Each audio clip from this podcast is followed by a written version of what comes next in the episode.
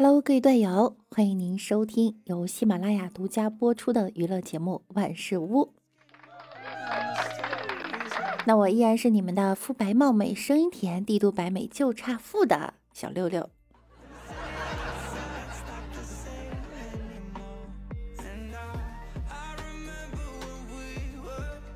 昨天啊，看知乎上有人提问。为什么明明做俯卧撑能锻炼手臂，人们还要去健身房举铁？回答是：为什么家里可以烧饭，还要去外面吃呢？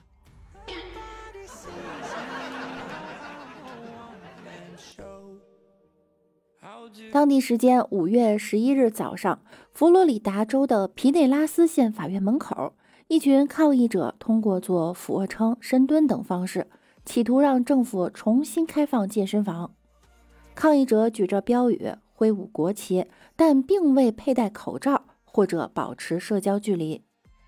这些抗议者们时不时在人行道上做起俯卧撑和深蹲，并未借助其他健身器材。一直不许健身房营业复工，就一直游行抗议的做俯卧撑和深蹲。久而久之啊，他们发现。原来健身房不复工，他们也能健身，省了一大笔钱。不过话说回来，健身房开业的时候也没见你们去啊。一个迷思哈，为什么这么如此注重健身，却一点儿不在意自己的健康呢？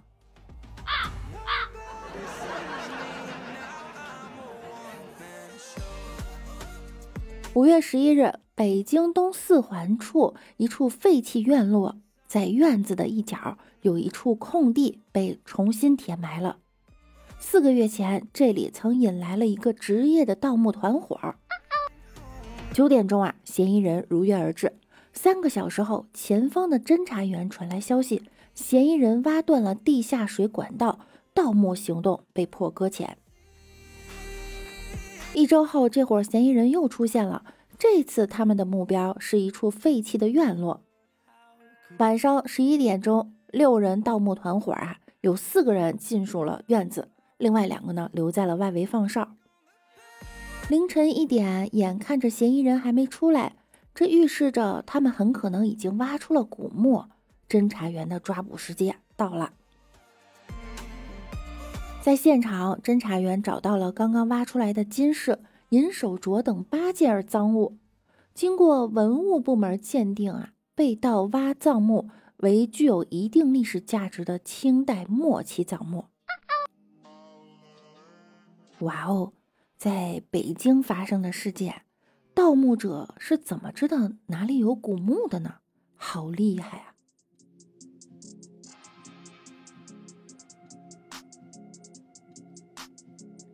后面呢？这件事儿呢，也有点恐怖。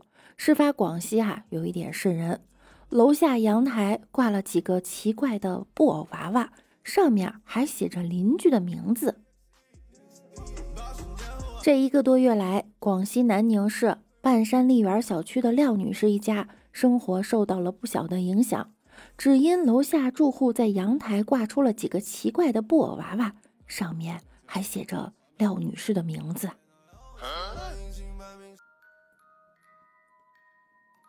从阳台往下望，楼下的玻璃棚上有三个白色的布偶娃娃，布偶娃娃上涂有红色的颜料。旁边的一个泡沫盒上写有廖女士的名字。廖女士说：“啊，这些都是二楼的业主放的。”为此，廖女士一家不得不搬出自家的大房子，在外面租房子住。我以为搬家后楼下住户就会把布偶娃娃取下来，想不到在五月四日，对方把这三个娃娃继续放在阳台，就是我能看到的地方，太歹毒了，太狠毒了。廖女士说：“那么是什么原因导致邻居这样做的呢？”廖女士表示，他们一家和楼下业主的矛盾由来已久。二零一七年八月份，二楼业主在房子后院的边坡上搭了一个楼梯。方便爬到挡土墙上种菜。廖女士把情况反映给物业，物业和城管部门来到现场查看，认定了楼梯呢属于违章搭建，并要求该业主拆除。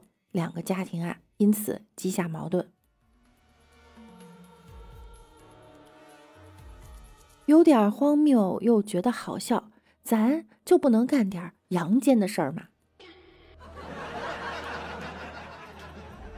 楼下呢挂的是晴天娃娃，但凡看过动漫的人都肯定对晴天娃娃这种有所印象，是一种用白布团做成的娃娃，娃娃头上光秃秃的，所以也被称为日照和尚。相传，只要把晴天娃娃挂在屋檐上，并且诚心祈求，就会带来好天气。而因为可爱的造型，所以也一直是小孩子眼中的吉祥物。然而，让人感到意外的是。晴天娃娃这种吊挂的形态，却和上吊而死的人样子不谋而合。那么，关于晴天娃娃的恐怖传说，你们又知道多少呢？传说中，将晴天娃娃正立吊挂在屋檐上，就能求得明日的天气晴朗；若是以头下脚上的姿态倒挂，则能求得雨天。这时则称为雨天娃娃、降雨和尚。作为晴天娃娃使用原则上呢，不画脸型，待求得天晴后再画上脸型，将它投入河里，随波而去。日本作家浅原六郎写了一首著名的童谣《晴天娃娃》，由中山进平谱曲，因收录在课本上而广泛流传。以下呀是原歌词的中文翻译。晴天娃娃，晴娃娃，明天求你要放晴，就像那次梦天空，放晴就给金铃铛。晴天娃娃，晴娃娃，明天求你要放晴，如果依我愿望做，给你甜酒喝个够。晴天娃娃，晴娃娃，明天求你要放晴，如果雨还哭啼啼，就把你头切落地。明明是很可爱的吉祥物，却摇身一变变成了可怕的凶神，而且还要砍人的头。迷信是很可怕的事，如果集体迷信的话，甚至会变成灾难。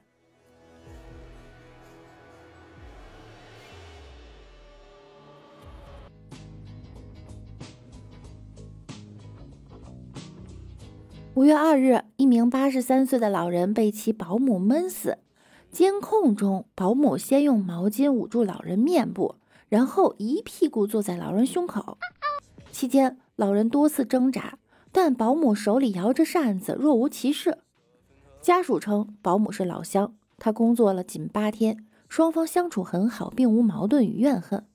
保姆行凶后，还非常镇定地教死者家属处理后事，帮拿寿衣。擦洗时还称：“我送走了很多人，这个我懂。”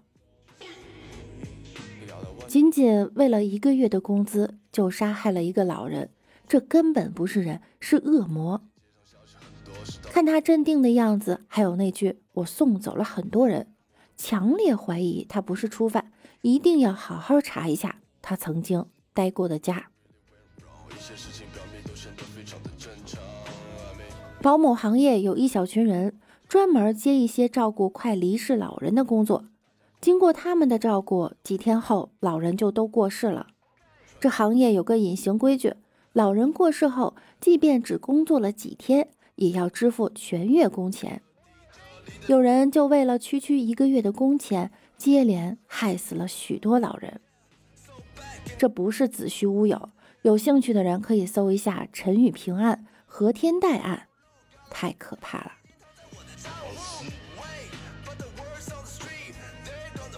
五月八日，澳大利亚一家西餐厅在网络走红，因为他在疫情期间人头攒动，引得民众报警称店主违规经营。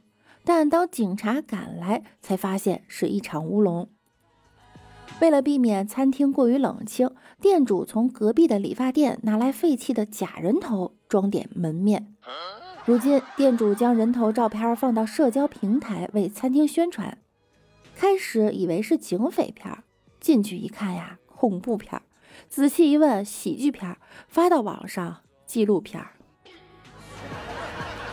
若干年后啊，考古片。店主为避免冷清，放假人头，假人头吓跑更多顾客，店里变得更冷清了。这下好了，饭店空调费都省了，自带阴风阵阵。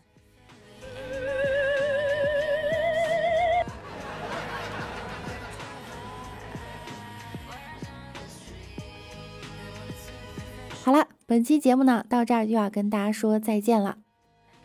听节目点关注，勤分享，多评论哟。同时每晚九点，六六也会在喜马拉雅直播的。想要更多的了解我，可以到直播间找我一起互动。那我们下期再见喽，拜拜啦！